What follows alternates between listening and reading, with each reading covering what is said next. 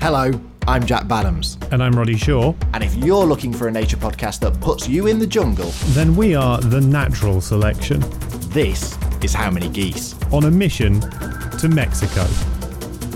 Since I was a little kid, my dream was really to uh, work with crocodiles in the Amazon.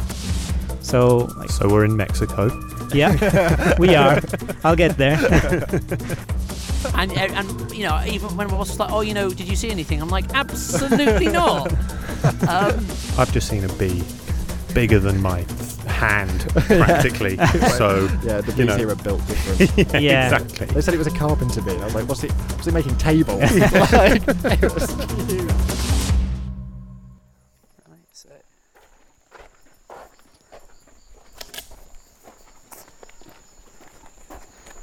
so if we could just uh, write up on the data sheet, Uh-huh. just make sure you're writing all the start information at the top. So Okay. today's date, Do you want pencil or pen? uh, pencil's fine. Okay. Um, so just put today's date at the What is the date today? seventh, eighth, Seventh or eighth? seventh of the seventh, I And you- think. Seventh of the seventh. Okay, we're going seven, seven.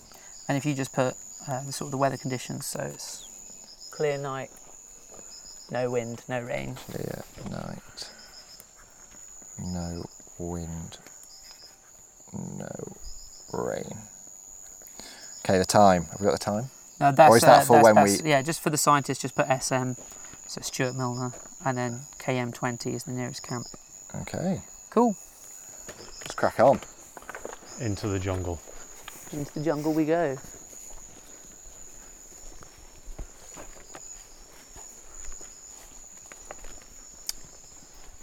So, as we're walking, Oh, Holly has already smashed it. Panda gecko. Oh yeah. Right. It's okay. Stuart charging into the forest. oh, Oh, nice. gecko acquired. I mean, we are no more than what five paces. no, so far this is the easiest survey. Oh, what a dude! okay. So these guys do actually have quite a bite to them, even though they're so small. Um, so yeah, here we've what we've got is a Yucatan banded gecko. Um, so you can see it's probably a male. Mm-hmm. So you can make, might be able to hear him uh, making a little bit of noise. yep, he's coming through loud and clear. So you can see the sort of bulge here at the base of the tail. Yeah.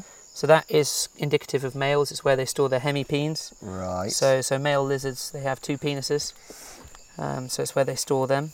yeah. Um, Why do they need two? uh, What What can two do that one long one can't? just just double power. Um, Just one on either side. yeah. So if I come back onto the trail just Yeah. quickly, um, if one of you wants to reach into my bag, um, there should be a bag with the capture kit inside, and we can do some measurements. Is the capture kit not just your hands? uh, so it's it's it's really just like a plastic bag and some uh, calipers. Oh, I see. The actual Uh, measuring. kit. yeah. Got you. Got you.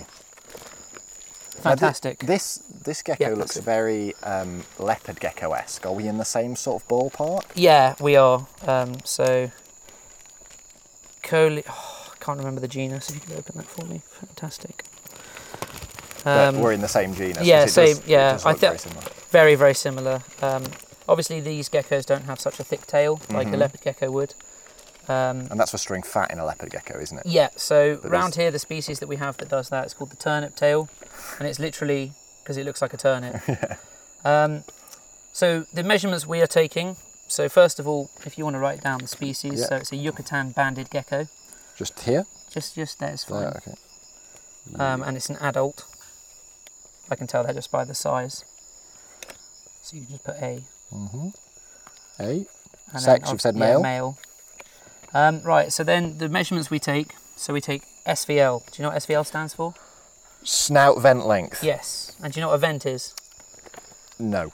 So the vent is another word for the cloaca, Ah, and the cloaca is a combination of their sort of anus and reproductive organs. one hole that everything comes out of. Yes. One hole so for all the Holly, more. if I could ask you to just no use the tape measure and just measure him.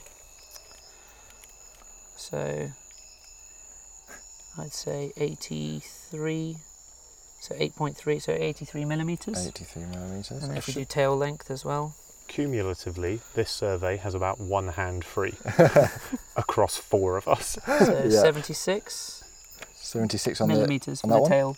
Yeah, so that's length of tail. Mhm. I Um, should say this gecko is in the most comedy death pose I've ever seen. so, Shakespearean almost. so the way I'm holding him, the technique, I don't know its official name, but uh, around here we call it the Mexican taco because you hold it like you would a yeah, Mexican taco. that's great. Um, so also where I'm holding him is important. hmm So I'm holding him sort of at the shoulders and hips. Yeah, So that's not to disturb any of his soft tissues. yeah. He's quite chilled out, this one. Yeah, they normally calm down once you've uh, held them for a little bit. hmm And then as soon as I let go, he's going to try and run, I suspect. So I'm being very, very delicate because geckos, like a lot of lizards, can actually, when they're stressed, they can drop their tails. hmm Um, it's, it's normally to avoid predation. So if a bird comes and attacks them, they will drop their tail and the tra- tail will start to spasm. Um, if I can do this. And then once it starts to spasm, obviously the bird gets distracted by the movement Yeah, lets go of the gecko, goes for the tail, and then Gecko the lives, gecko another, lives day. another day. So, I would you like- like to hold him? I'd love Oh, to. yeah. I'd love to hold it. Yeah. Okay. So Is it going to bite me? he could bite you. Um, I'm gonna put these this in- guys, for their size, you know, he's probably what three, four inches long. Yeah. These guys have a s- amazingly strong I'm actually bite. a bit nervous. Can I actually hold that? So, I just need everyone to know this is the smallest lizard, and Jack is right, trembling. hold I'm on. gonna so, do the- I'm if gonna do you the from taco. underneath, yeah, the taco. So you grab his hips Yeah. there. So no, there's no need for strength. You want to hold him about that that sort of strength. Just like that. And then if you go and hold his neck and shoulders there, Yeah. Okay. just make sure he got stays it. straight. There you go. Hey. It's so small. And is this a, a terrestrial? It spends time on the ground. yeah, this gecko? so so you can see here the, the hands, the fingers are very, they're not what you would imagine typical gecko fingers, Yeah. you know, where they're sort of fat and flat.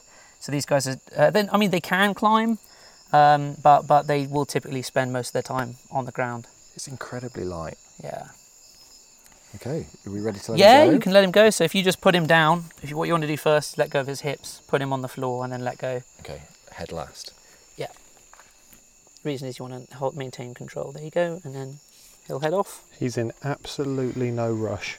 No, he's not going anywhere. They're really striking looking things, aren't they? They're gorgeous. Yeah. They're really pretty. Especially around here, we get a massive variation in terms of patterning as well. Yeah. So some are bright, bright orange. Oh, some wow. are like that, much more mottled and, and sort Just of like muted tiger colours. stripes all the way up. Yeah. Really cool. I mean, that's yeah. What a start. All right, one down. I should say, walking through here at night, I've suddenly become very aware that you've had pumas on your camera trap. Um, we should be all right. I mean, there's four of us, and And one of us is carrying a snake hook. yeah. also, pumas and, and jaguars, they're typically ambush predators. That's, So- we're surrounded by, By night. trees and the night. Well, we fortunately we have head torches. at That's them, true. Which Yeah, but you not know- at the back. no, but but. Uh, We don't have reverse lights. Uh, if you see two glowing yellow beads in the middle of the jungle, just keep looking at it because if they know that you know they're there, they typically won't attack. Um, so yeah, I mean, also to freak you out a bit more, there's I would say a near certainty that you've been watched by at least one cat since you've been here. Yeah. Um, they're very very curious, but they can move so stealthily that you wouldn't even notice they were there. Thanks, Stuart.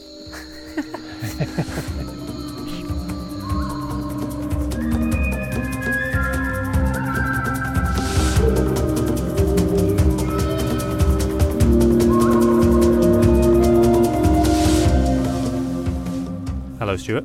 Hi, how are you? Very well. And we've been chatting to people around the camp, and one thing you've said has struck me quite a lot. Stuart, you're a blacksmith. what the hell are you doing in a Mexican jungle? um, well, I mean, for me, herpetology has always been my passion, but I also I like to learn a lot of things, and I don't like the idea of being totally reliant on other people.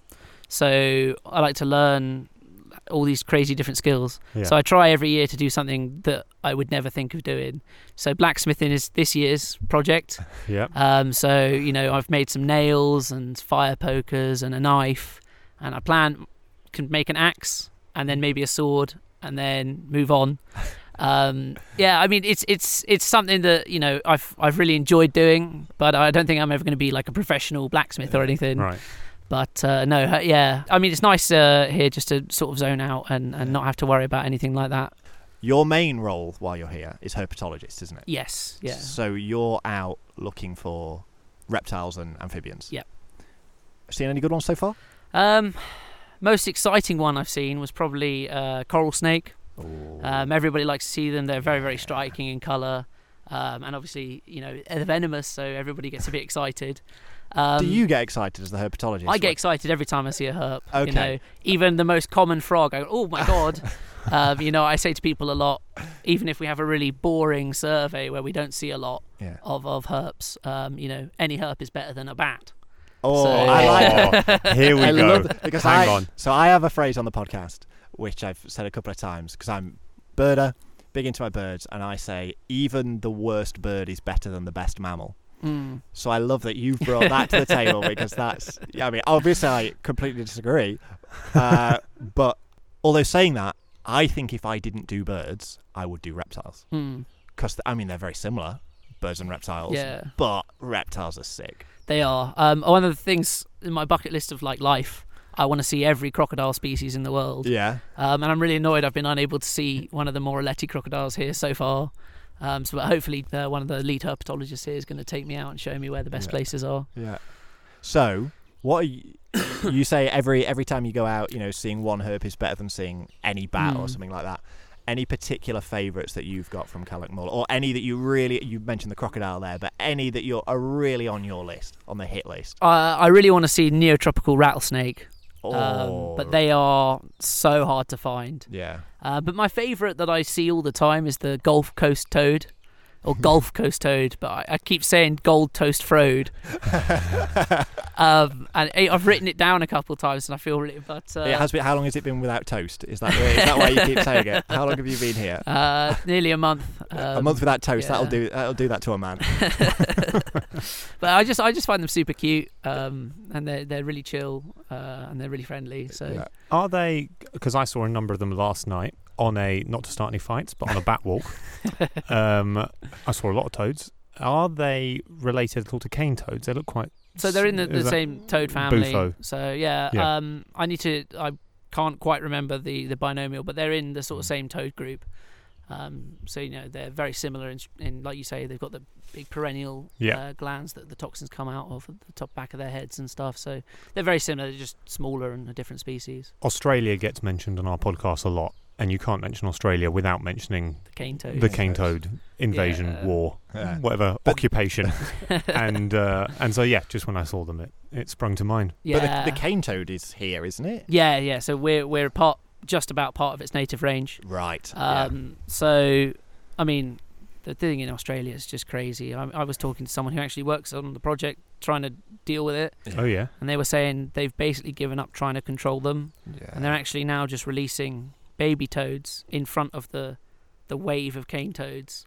So uh, imagine where they originated is like a wave going across Australia. Mhm. They're now releasing baby ones in front of that wave, right. um, so that the predators learn that the baby ones make them sick, and then they don't eat the adults, which will kill them. Oh, my god! So, but the ones they release are sterilized, so they Yeah. can't reproduce. But yeah, That is that's that's close to a white flag yeah, from Australia. That is It's- a very very pale grey flag being waved. I mean, Australia lost to the emus, Yeah, they did lose to the E EVs. and it looks like they're they're about to lose. close to throwing in the towel with the toads as well. So, uh, when you're out looking for your herbs, and hopefully we'll get to join you on one of your surveys, um, but what is it when you're out on a herb survey that you're doing? So we have to here we have two fo- forms of uh, survey. So we have a transect, which is basically a two thousand meter long line through the middle of the rainforest or the jungle, and um, what we do is we walk along that, uh, and we're searching the trees, the ground, basically anywhere you can see. um, to see if we can find anything. So the best time to t- go out is sort of after rains because all the stuff comes out because it's nice and wet and cool. Um, and then we also have the Aguada surveys. So here in Calakmul, we don't have rivers or streams or lakes. We have these sort of aguadas, and they're basically just ponds um, that have a lot of vegetation on the bottom. It acts as like an insulation layer to stop the water draining away. And we just go and walk around those and see what we can see. Mm. So the Iguana survey is very, very lot of amphibians, lot of frogs, lot of toads, and the Transex is more where you'll see your lizards and snakes and, and that sort of thing. I, I'm always amazed when I've been out with herpers in the past on things like this. Like you walk through. As a birdie, you're very keyed into movement, and I know Mm. everyone who looks for animals is very keyed into movement. But I'm always amazed when you're walking down a transect, and the herpers will be like, they'll point to a tree or a branch, and they'll be like, "There's a gecko there," and they've not even seen any movement, and it's this incredibly, uh, like cryptic, beautifully camouflaged gecko, and they've just spotted it on the underside of a branch, and I'm like, how have you trained your brain to be able to like subconsciously pull out these shapes? It's amazing. I'm I'm not quite that good, Yeah. but uh, I find a lot of people it's it's you have to know where to look, Mm. um, and once you know where to look, you're doing it subconsciously. So round here we've got our anole species, and they love to sit on the ends of tiny little branches. And they're So little lizards, aren't they? They're, they're Knowles? tiny little Yeah. lizards, and they've got this really nice flap that comes out, and it's very colourful on the males, and they use that for sort of sexual displays and that sort of thing. But uh, yeah, and it, when I the first day I, ca- I came here because I'd never seen an oles before, I was like, everyone's pointing, oh, there's one there, there's one there, and I'm like, how are you guys seeing these? And now you know, three weeks in, I'm like, oh my god, this Yeah. I can see them all. But uh, no, as a as a herpetologist, you find a lot of the time with your head torch, you see a leaf, and you're like, guys, there's a gecko, and then everyone comes running. You're like, actually, it's a leaf. Shit, Well, I, that's was. embarrassing. It's funny you say that you're not at that level yet, though, because I spoke to one of the students who came out with you on the first night they got here. I talked to him the second day, uh, and I can't remember what the thing was. It might have been a gecko, it might have been an owl, but he was saying that you know you spotted it, a- and he was like, I don't know how he saw that. so you've you know to, s- you're already at that level. You know, don't put yourself down, Stuart. The eye is there. Yeah. Yeah. The eye is there.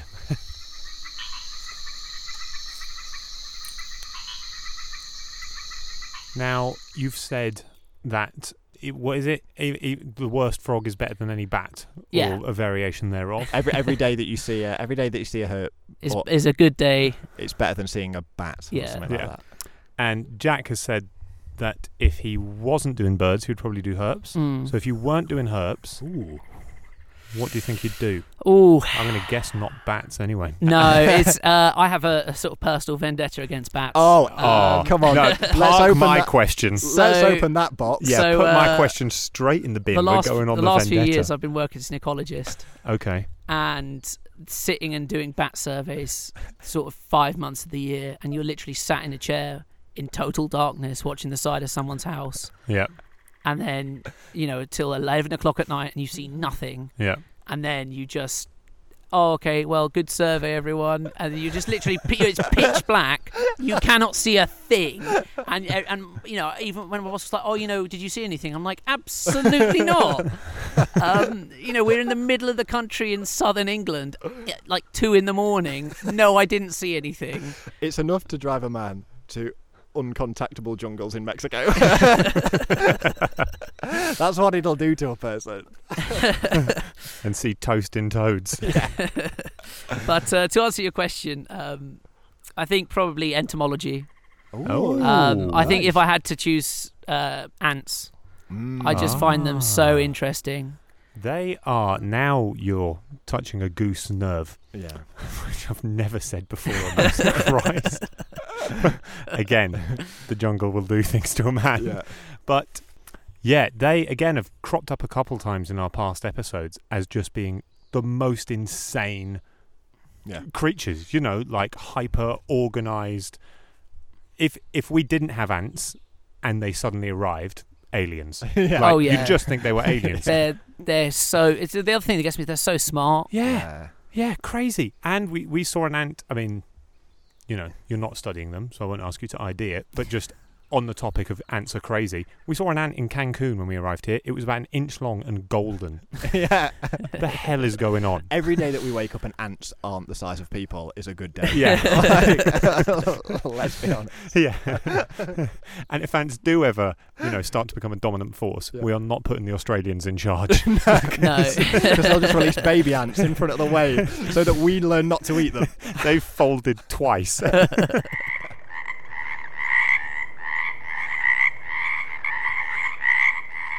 Well, Thank you very much for joining us. But It's all before right. we let you go, we do have one final question, Go on. which we are asking every staff member we interview. And of particular interest, you are a blacksmith. Yeah. What's the biggest animal you could take in a fight? Oh. See, I'm kind of, I'm kind of self-confident in that one. Oh, okay. we Um, like it. Here we go. You know, Come think- on. Show you're working as well. Yeah. Am, am I allowed a weapon or just hand to hand? I'm going to say Oh. hand to hand, but you're going to get a second follow up, which is with the sword you're going to make. Okay. Uh, What would you slay? Yeah, so you could forge. You can forge you your can own weapon. forge. Yeah. So we'll do it 1v1 hand to hand to set the bar with everyone else. And then we'll bring you a forge. I think I think hand to hand uh, probably give a good go with like, well, I mean like, pretty pretty sizable gator. Okay. As long as I, Oh. I was was in the water, not as long as I could stand up. I think uh, give it a good go. Yeah, because you can you can play with the terrain if you want. Yeah. So you're saying you're at deep, like knee deep water. Yeah, nothing nothing higher than my chest, and that's probably because once you get the mouth closed, Yeah. you know you can you can manipulate them and. But uh, if No, I Sorry, I just want to say because the amazing thing with crocodiles and alligators, which I don't think we've mentioned on the podcast before, is they have extraordinary bite force when the jaw is coming down, Down. together. yeah. But to open their jaw, it's really weak. isn't really it? really weak, yeah, you can just like hold it closed. Um, but yeah, how, I mean, how? But just before we move on, how sizable is pretty sizable? I mean, like none of these giant ones, but you know, six, seven feet long. I reckon I could take a a seven foot. seven. You reckon you could take a seven-foot alligator Yeah. in the water? not sizable, but Not- just seven No, you're feet not like long. the 15 footers. It's Oh not no, a chance. God, no! That'd be no. madness. Um, that'd be d- total But, hubris. but with a sword, I Okay. reckon like a jaguar, I could Oh take. my oh, word. come you on! know. Okay, how many swords have you forged to date? I haven't forged one yet. So your Uh, But- first sword, you're going yeah. to take on a jaguar. But I most mean, my knife, my lethal knife's animal. pretty good. It's pretty, it's, it's pretty, pretty, pretty strong. So I tested it on a bit of antler and it didn't break. So This is an animal that quite literally eats crocodiles for breakfast. yeah, I'm, li- I'm not saying an adult, you know, fe- but maybe like one A of cub. the smaller ones. Yeah. a newly born jaguar. so so, no weapon, seven-foot alligator with a sword, big kitten. Yeah. All right, thank you very much. Thank Stuart. you That's guys. been a lot of fun. Cheers.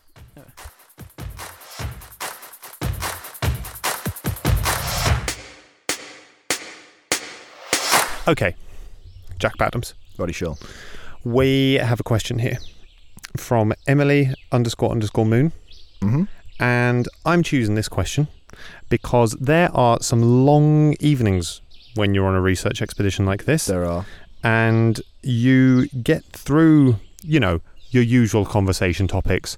What's your favourite colour? How many toes have you got? What's your auntie do for a job? You're through that in the first three days. Yeah. And then you go on to things like, shall we have a fashion show? Shall we do karaoke? Yeah. Etc. Etc. So, Jack Badams, you're called up to the mic. Emily asks, best animal partner for karaoke? Oh, best animal partner for karaoke. Okay. What am I doing? Okay, right. Instantly, two thoughts coming into my head. yeah. Of course, they're both avian. One is to go with the great singers, okay? Because I Mm. can't sing, Mm-hmm. so I'm gonna. Be, I want to be carried by my partner. Yep. Okay, so I'm thinking beautiful singing bird. I'm thinking uh, your classics, your nightingales, your song thrushes, etc., etc. Then I thought, well, if it's karaoke in the purely human sense, W- Um, where can you just explain what karaoke in the pure. What? as in we have to sing words to a song, I I would I would heavily think it's karaoke in that sense. then we only have birds to choose from, Oh well, actually, yeah, maybe. Okay. and it's birds that mimic. It's parrots. It's potentially the lyrebird, although I don't know how good the lyrebird actually is with human speech, but it can mimic a lot of sounds. The lyrebird can actually do the backing track for me to sing over. So maybe I'm going to do that. Maybe I'm going to do the lyrebird. I'm going to teach the lyrebird, I don't know, Freebird, like the instrumental version of Freebird, Yeah. and then I am going to sing the sounds over that. The, the words over that. The sounds. so detached from humanity is Jack Badhams. Yeah, I'm going to sing the words to Freebird as a lyrebird does the guitar solo, the seven minute guitar solo, out of its own mouth. it definitely, um, yeah, probably like win the crowd, Yeah. get a lot of attention. Yeah, yeah. So What are you thinking? I'm thinking, here's where my brain went with this Hmm. while you were doing that.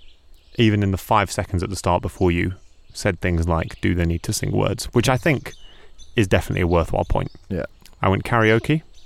I went the greatest karaoke song, Mm. Angels by Robbie Williams. Oh, it is a good one. And then I went Angelfish.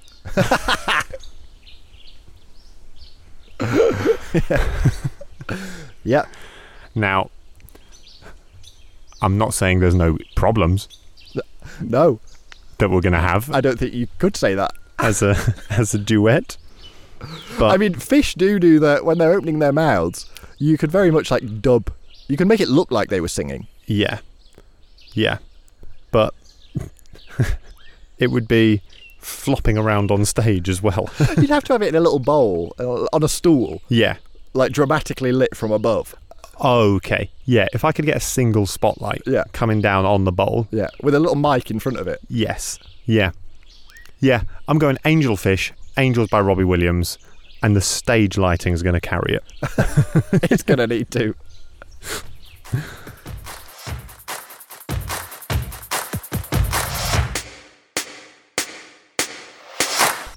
Twenty-four hours have passed, listener, since we sat here. And heard of a peace treaty. And an uneasy peace treaty.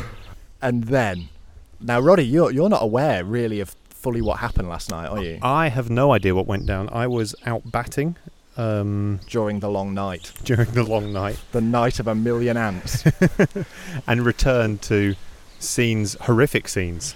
it was frankly. quite extraordinary. And once again, we're joined by our man on the front lines, Private Jamie Hartup.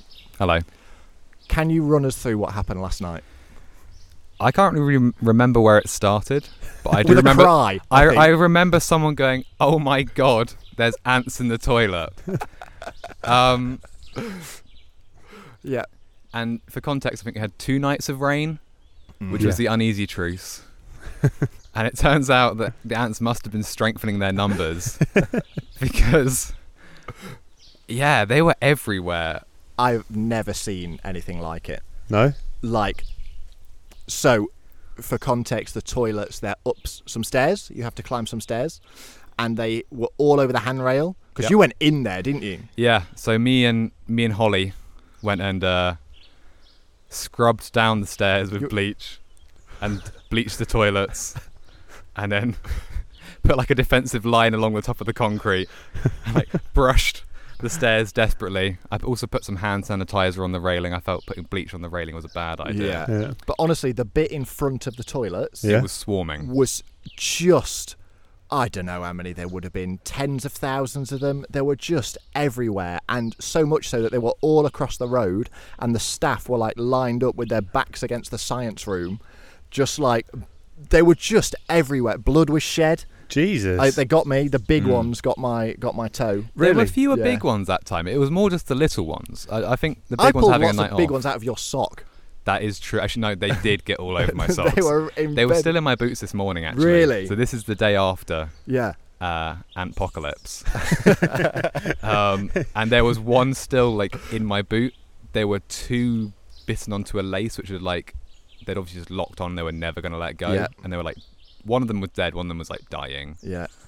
No, it, they're Yeah. everywhere. I went out there to assess the situation in sandals. Immediately regretted it. That was and a yeah, one of the foolish big, mistake. big warrior ones just the generals. the yeah got down on my foot, and then yeah, blood was shed. Oh my god. And how many do you think we claimed in the fight? we mo- we more sort of put stuff down and they ran away. So we've been Yeah. try- we've we've been the peaceful ones in this. Yeah. Yeah. Other than maybe my provocative destroying of an ant road in daytime, which might have. Hmm, you may- think- maybe they're retaliating. Maybe that's what this is. But um, Do you think that made that news of that made its way back to HQ? I don't know. They've left my porch alone. They just go past my tent and then past past one of your tents. Yeah, now. they are they are marching ever more into the camp, yeah. into amongst the tents. but you know, it's, Christ. it's it's no longer in my in my front front garden. There was also, I think we should say, because I don't think we covered it yesterday, a bridge put down. Some Um, might say a bridge too far. so- a bridge over the river. Why did we bother? um, it was in front of where you turn your shower, uh, where you fill your bucket up, Mm. um, so that you could stand on the little. I mean, when we say bridge, it was a two by four, so that you could stand over the Yeah. river of ants. The ants then claimed the bridge. They've and taken the started bridge. using they it claim the themselves. bridge in like under five minutes Yeah. as well. It's like because there used to be an ant highway there. They moved and then it moved back, and literally the bridge was just they just went all over the bridge. Some pe- people were like, "Why have you given the ants a two by four? They um, start arming them. yeah, and so we ble- we also bleached the bridge. But then they came, they came along the edge of the two by four, so the, the, the two of the two by four, um, which we hadn't scrubbed with anything they didn't like. So they were just kind of still walking along it. Do you think in any way you've uh, like begrudgingly earned a bit of their respect? I mean, you mentioned that they've avoided your tent now. I don't think I've earned their respect. I think I've Yeah. just learned to live with what I can't control. And I, I can't. I think the ants probably just see- see us as an annoyance. Yeah. Mm. Like, you know, like humans might try and swat a fly. That's how the ants view the campmates here yeah. Hmm. at here at Olmaguero. Yeah. Mm. So the peace treaty is in tatters. Yeah. Where does that leave us now? I mean, I should say we are awaiting like it's now the middle of the day. It's nice and sunny. The ants have they're always there, but they are less so. They retreat from the sun. We all are terrifyingly awaiting the night. Yeah. There's definitely more of them in the day today, though. Uh, yeah. there- there's more of them around. I don't know what's going on. But when night falls, yeah. I think everyone's just deciding to shower earlier. yeah. I think at night the road is ant. So w- th- uh, do we have any more plans of attack or I don't know. I I think fire's been suggested. Yeah. but fire has been used before, I right? think fire has been used before. Before I got here, but apparently they just piled up their dead and came back. so I don't know if they left the dead out. They left it by the water tap, like as a warning. um, yeah, I don't really know. To be completely honest, I think uh, Don Victor and Kathy may have some plans. But if this is the last will and testament Of private Jamie. of Private Jamie, Oh, whatever they say in Lord of the Rings in the tomb, like it's they're coming, Yeah. they're coming. drums, in the, deep. yeah, it's it's not looking good. Opwell dug too deep Yeah, and awoke something in the forest. yeah. All right. Well, Godspeed, Private Jamie. Thank you very much. Godspeed.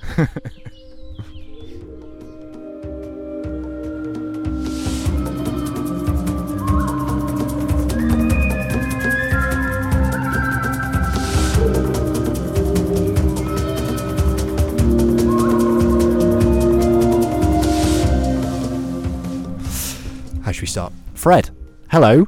Hi. Welcome to the podcast. Thank you. Thank you for having me here. No worries. Thank you for having us here as well. Um, now, could you tell us a little bit about who you are and what you do here? Right. So uh, basically, right now I'm a PhD student here with Opal, uh, col- collecting data for my for my thesis on thermal physiology in, in reptiles, specifically crocs. But how I ended up here uh, goes dates back to when I was a little kid. So basically, I mean, I think we've all gone through the the dinosaur phase, and we've all said, "Oh, uh, I want to work with dinosaurs." Well, for me, I did not go through that phase. I went straight to crocs. Uh, I mean, so- is, is it is it? It's the same thing, isn't it? Like they're just I guess. I mean, it's the living crocs. yeah. the living dinosaurs. But um, I, since I was a little kid, my dream was really to uh, work with crocodiles in the Amazon. So, like, So we're in Mexico. yeah, we are. I'll get there, uh, and I don't regret it. So I started out with Opal as a research assistant, so as a volunteer. I loved it. This is also where I found a newfound love for birds. First time I ringed Very a bird. good. Excellent. Um, and uh, so I, I went as a research assistant. I came back as a research assistant. Then I came back again as a dissertation student. And then eventually I graduated and I've been working as a herpetologist for Opal uh, ever since. And I've done multiple other expeditions um in Croatia, um, Honduras. And then I s- decided to start my PhD and go back to my roots in, Mex- in, in Mexico, in Peru, uh, to work on my crocs. And unfortunately, COVID hit Hmm. Mm-hmm. and uh, the Peru project was uh, put on standby for a bit. Uh, but then the, the opportunity came to join uh, the team here in uh, Opal, Mexico, where there was another uh, herpetologist who had just finished his PhD studying the, the crocs here, the Moralets crocs here in Mexico. And I thought, great, that's uh, a great opportunity. And this is now my third season here uh, w- working on the crocs here and collecting data for my own thesis. So that's how I ended up here in Mexico, basically. Fantastic. Now, before we get on to the Crocs more specifically, you said Yeah. that you work as a herpetologist for Yes. Opal. Now, I certainly know when I heard that word and uh, heard people being referred to as herpers. Yeah. And a lot of our listeners are going to be thinking, "What on earth is that?" Uh, Because it's not a, it's not a phrase that's commonly used outside of our field. So, can you explain what exactly as a herpetologist you're looking at? Absolutely. So a herpetologist is uh, someone that studies uh, reptiles and amphibians. Then within that, you can specialize in a group, but in general, and what we do here is that we do generalistic surveys. So I'm not, even though I'm a croc guy, I'm not just looking for crocs. Uh, the transects that we do here is to uh, try to monitor uh, all the herpetofauna, and the herpetofauna are precisely that: the reptiles and the amphibians. So we do tracks through the forest, like two kilometers, and where we're like thoroughly searching the trees, the bushes, the leaf litter, trying to find all the snakes, all the frogs, all the lizards, the turtles if we have an, uh, uh, some sort of pond or an aguadas as, as it's called here, uh, and try to monitor their population through time. Yeah, I think it's one of the more unfortunately named groups. Yeah. I think yeah. When you're a herper, people you know Yeah. think they need to stay clear. yeah. you collect what? yeah, we we usually have to specify. exactly what it is. Yeah.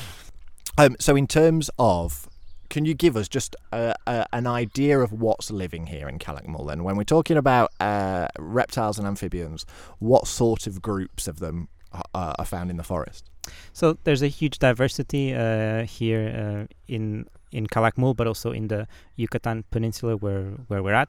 Uh, especially, for instance, for snakes. Snakes are highly diverse in in, in this area. Many species to study.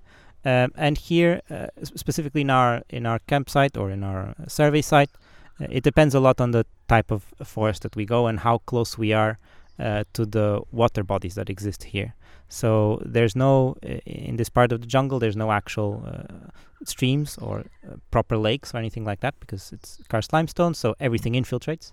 So all the fauna here rely a lot on these ponds, which here are called aguadas. And so if you go closer to the aguada, then you can expect a higher diversity and abundance of uh, some of your amphibians or some of your frogs. While and and for instance some of the reptiles as well, like like turtles, for instance, that depend more uh, on on water.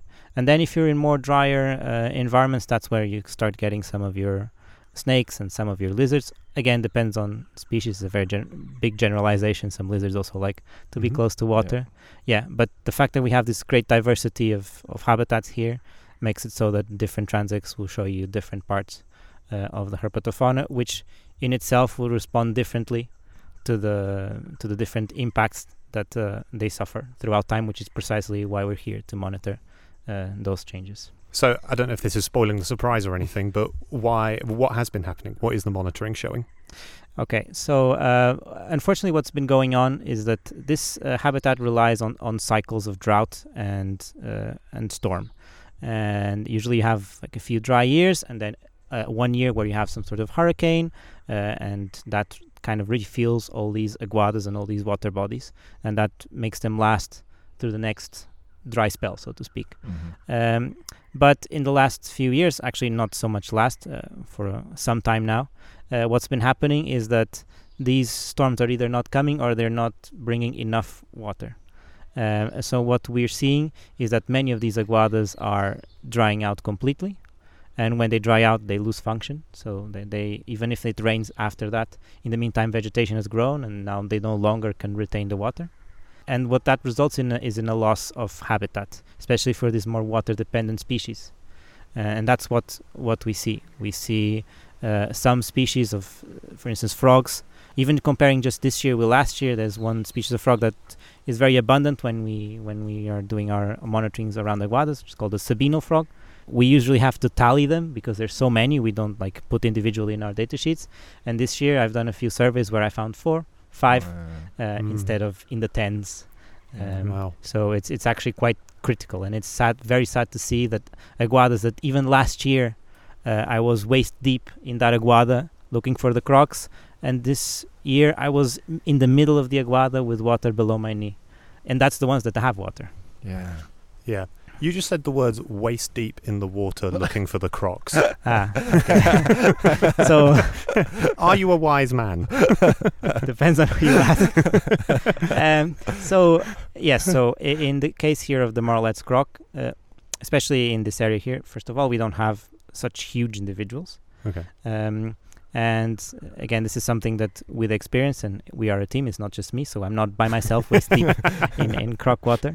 Uh, what we do is that we have to, because we're in the middle of the jungle here, so, uh, and these aguadas are far into the, a lot of them are far into the, the jungle itself, uh, so we have to get our trail through through the forest. It's not like we can really carry any boat or canoe or anything. Mm. So it we- and these aguadas usually are relatively not that deep.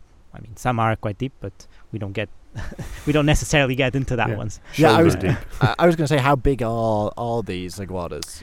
It it really really depends. You can have really large aguadas, um, but some of them, like uh, well, the ones you will see here ar- around camp, I would estimate that probably at at most in the the middle of it you would have maybe like two meters of water. But this is again like an estimation from the top of my head, uh, and based on seeing them dry now, unfortunately. And you mentioned how deep they are, but in terms of like s- uh, like tennis court size, sort of surface area, I, I imagine it varies a lot. But I, I would say probably like tennis court Yeah. sized, maybe a little bit bigger, some of them. and one of the things you mentioned is that with the water drying up, the um, water loving species like the frog uh, going down. But are you seeing any increases in like the drier loving species?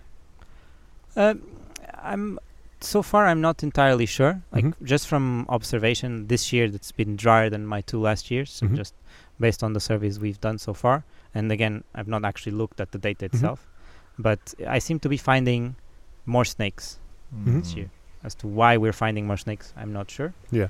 Uh, maybe they're just being more, having to be more active foragers because there's less frogs to eat. Uh, I don't know. Ah. Ah. Uh, but yeah, that's generally. And I'm certainly seeing a lot less crocodiles. I've seen one crocodile so far in uh, four weeks almost. So, Uh, what would you have seen last year or the years before? uh, so for instance, the the aguada here, just seven kilometers up the road, which is aptly named Croc Aguada. Uh, it's about the size of a tennis court, uh, maybe two. And last year had four crocs in it, small crocs yeah. but but for and in the past in the days when Giotto, uh, the other guy who did his PhD here and, and who's, who manages uh, the herpetology in this project uh, he told me that there were years where he had 20 crocs in that aguada Wow. a lot of them Whoa. small Yeah. most of them small but you would have at least one or two medium to big sized ones And this, so this is the Moralex crocodile. Yes. So, so what? When you we're talking big size, h- how big we talking?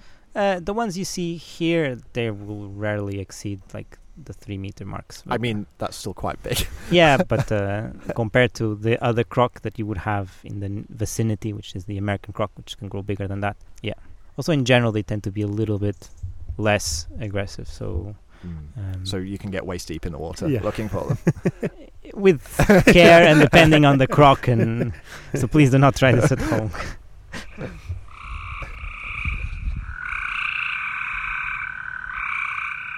And you mentioned the snakes, seeing more snakes this year. And earlier you said that there's quite a high diversity of snakes in the Yucatan. Yeah. Just wondering, is there any particular reason as to why there's such a high diversity of snakes in this region? Or Uh, to be honest, I'm not entirely sure. This is not yeah, my particular area Yeah. of, of study.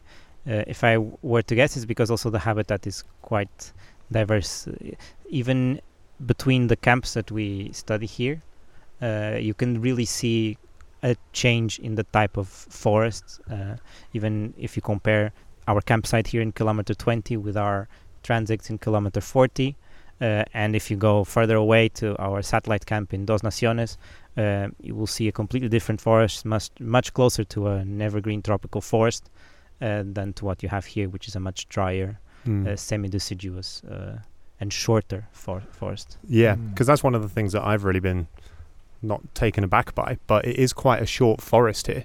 Like yeah, the for- canopy's not Yeah. not that high. is yeah, it? for, for people listening in the UK, which is where most uh, of you are, but also kind of Europe in general, it's yeah, sort of like UK forest height.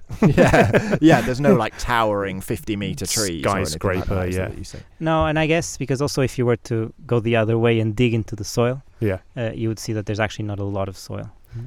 Uh, i it's you very quickly go down to the karst limestone, Yeah. Mhm. Hmm. And that's Um, what's draining all that water. and away. that's exactly what's draining all that water. And on that note, when the crocodiles run out of water, where do they go? Will, will the crocodile could will the crocodiles just walk through the forest? They do, like they can walk through the forest, uh, but uh, that's for uh, Giotto, uh, my colleague, to, to reveal because he has his crazy theories, and I look forward to help him test them out with uh, the equipment that I'm trying to develop as well uh, Uh-huh. in the future. Because again, in reality, we don't really know for sure. They can burrow and go into some sort of estivation if needed, um, which is like a hibernation during the warmer time of the year.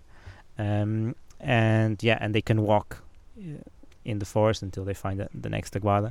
But who knows? There might be other options. That would be an astonishing thing to see. Yeah, Just walking down the transect and finding a three meter crocodile just coming the other way. Who knows? Yeah. I've been hoping for that. yeah, that'd make your day, I'm sure. Yeah.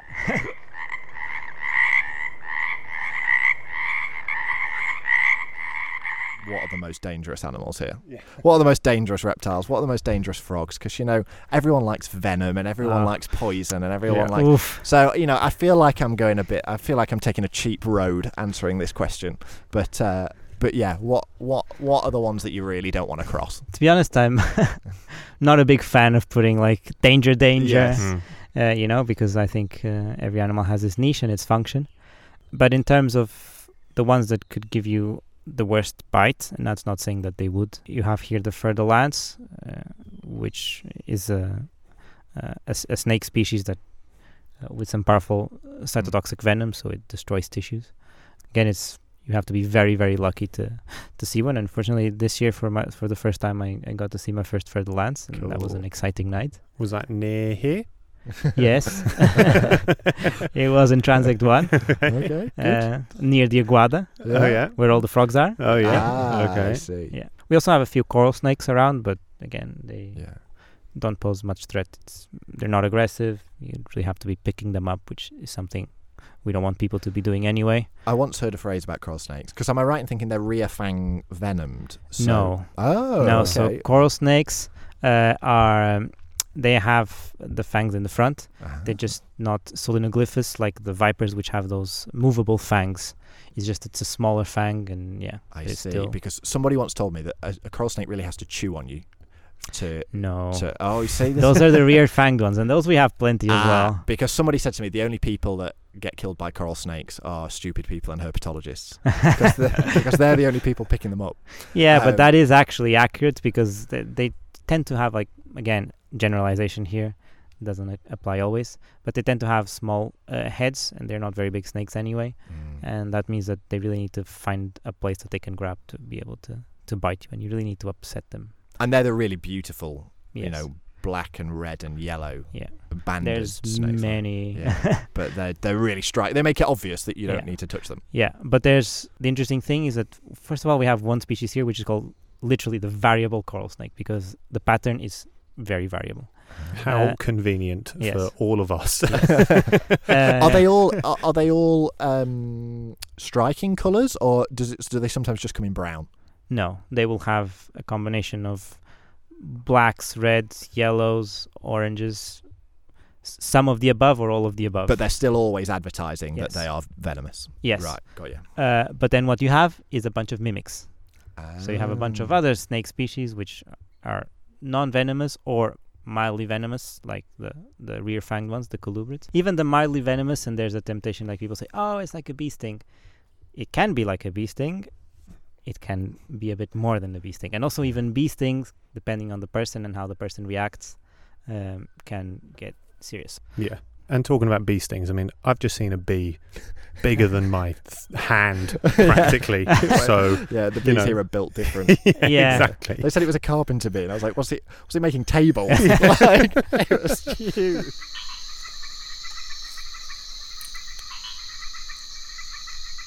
And so the final question is what do you think the biggest animal you could take in a fight is?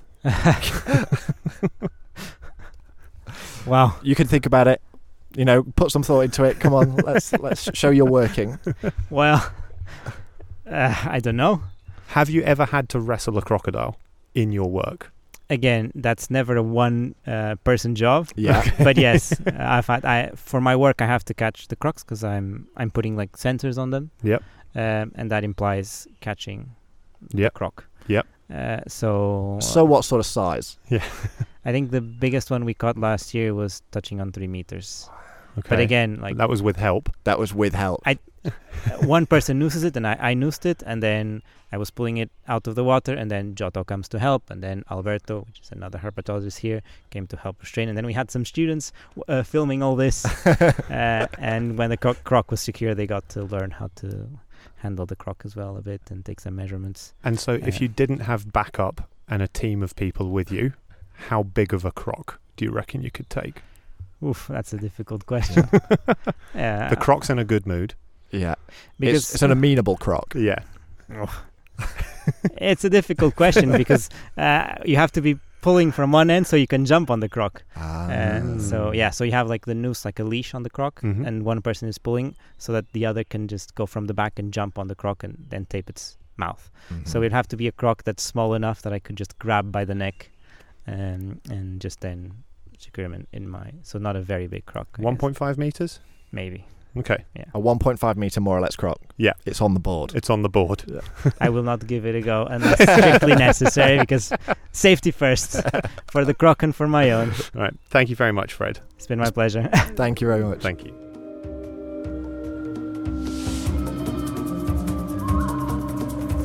So before we finish up, we head back out in the field with Stuart to meet one of the weirdest amphibians we've ever seen.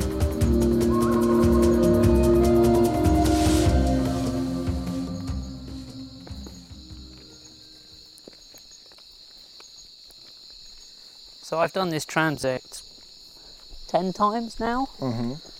and every time I do it, it changes. Every time there's a big storm or something, something's fallen on the transect. Yeah.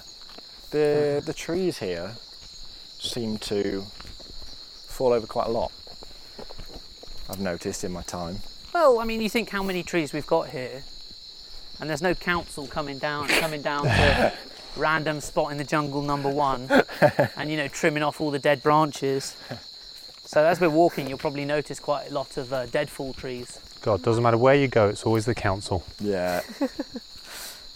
Um, so yeah, I mean, in Australia they call deadfall trees widow makers. So what's a d- what's a deadfall tree? So a deadfall tree is basically a tree that has partially fallen and got stopped by something. So it might be a load of vines, it might, might be another tree, yeah. snake. Oh, snail.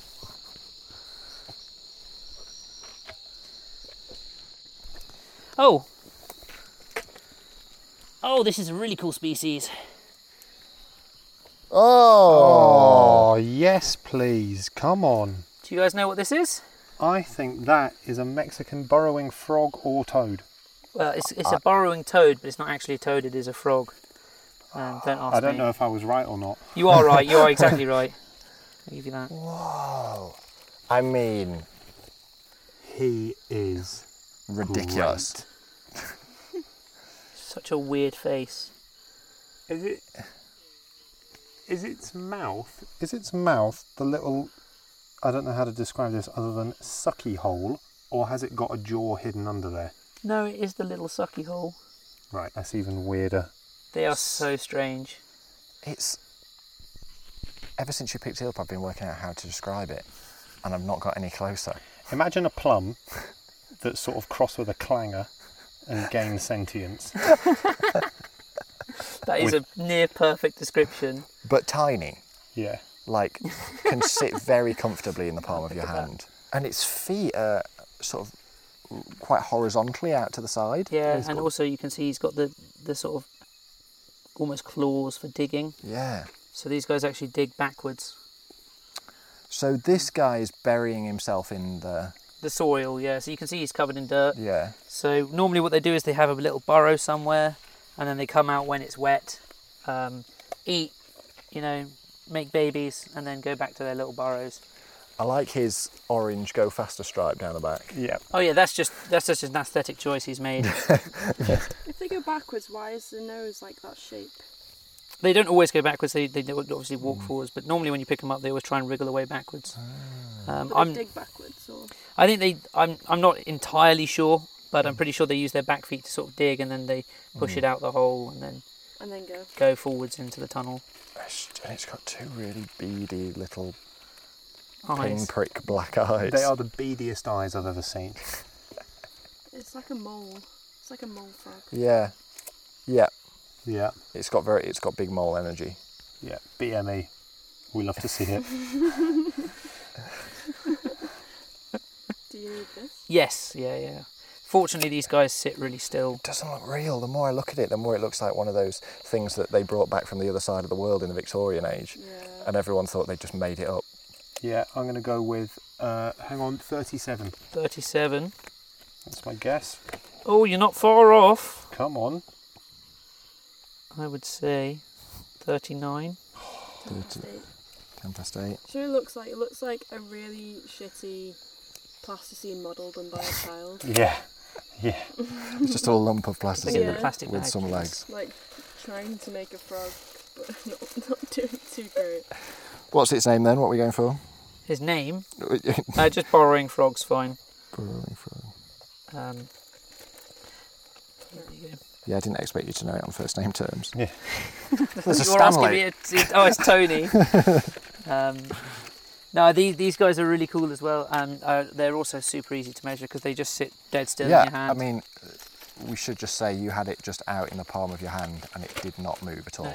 Stuart, I don't want to suggest that you came here before us and put a little model frog on the path. it is shown absolutely no signs of life. Ten. Ten minus five. minus four, Four. oh, six four, grams. sorry. Six grams. Big maths on the herp. Adult. Do we know if it's a male or female? No, Uh, we no, we don't We're not know. gonna- yeah. Okay. Cool. Burrowing frog. That's a really cool. I really like seeing them. I really I've like only seen seeing that. two since I've been here, so and that's Yeah. the second one. Oh, So I've only seen one other one. and you've been here for. Um, I've been here since the fifth of June, and it's currently the seventh of July. So you've been here a month, and month, that's only the uh, second just one you've over a seen. month, and uh, this is the second one I've seen. Unfortunately, the first one I saw was squished in a row on the road. Oh, so this is a happy yeah, this is a happy experience happy for me. experience. I have a strange affinity for toads. I don't know why. Every time I see one, I'm just like, oh, he's so cute. Whereas you know, some some uh, big like you can get some really hu- ugly frogs. Yeah, Uh. Because I think all toads sort of have a little cuteness about them. even the cane toads. Oh, cane toads are just big. Yeah, You know, they're basically just toad on steroids. Toad plus. Yeah. um, I, I desperately want one as a pet, you know, big toad, but Yeah. my mum is not too keen. not having it. I've already got a python and a gecko and a dog. But it's the So- toad she draws the line. Uh, I think I think the wet slapping noises are probably what's putting her off most. And what And about that's the toad? before the toad. That's why we do the podcast. Ah. Got him. Yeah. I think we know what segment's making the cut. And that was the slippery, scaly spectacular of the world of reptiles and amphibians of Calakpul. Thank you so much for tuning and listening, and thank you to Stuart for taking us out. Thank you to Fred for sitting down with us, Jamie in his endless war against the ants, and everyone else who helped us on our time in Mexico. If you haven't already, head over to our Instagram page and give it a like at How Many Geese. You can see the photos of our expedition there. And if you want to support the podcast, you can head to buy me a coffee at How Many Geese and leave us a tip. Every little bit helps out with the show, but if you can't do that, don't worry. Um, just head over to wherever you're listening to us and leave us a review. Especially if you're listening on iTunes, a written review helps so much with the charts. We'll be back next week, and we're nearing the end of our stay in Mexico. But until then, have a great time. Like the Instagram page, follow whatever, leave a review, find us somewhere, and we'll be back. Oh, I, don't know, I haven't told my mum I'm in a podcast yet. Maybe I won't, I won't have to. she is. She's pretty, she's proud of everything I, she does. Hi, mum. What's Mama Stewart's name? Uh, Nikki. Hi, Nikki. Shout out to Nikki. I thought it was Fiona. No, Oh, controversy. Oh, I got that completely wrong. Sorry, Stuart. it's always been Nikki, as far as I know. Um, but she, she's just mum to me. So As is convention.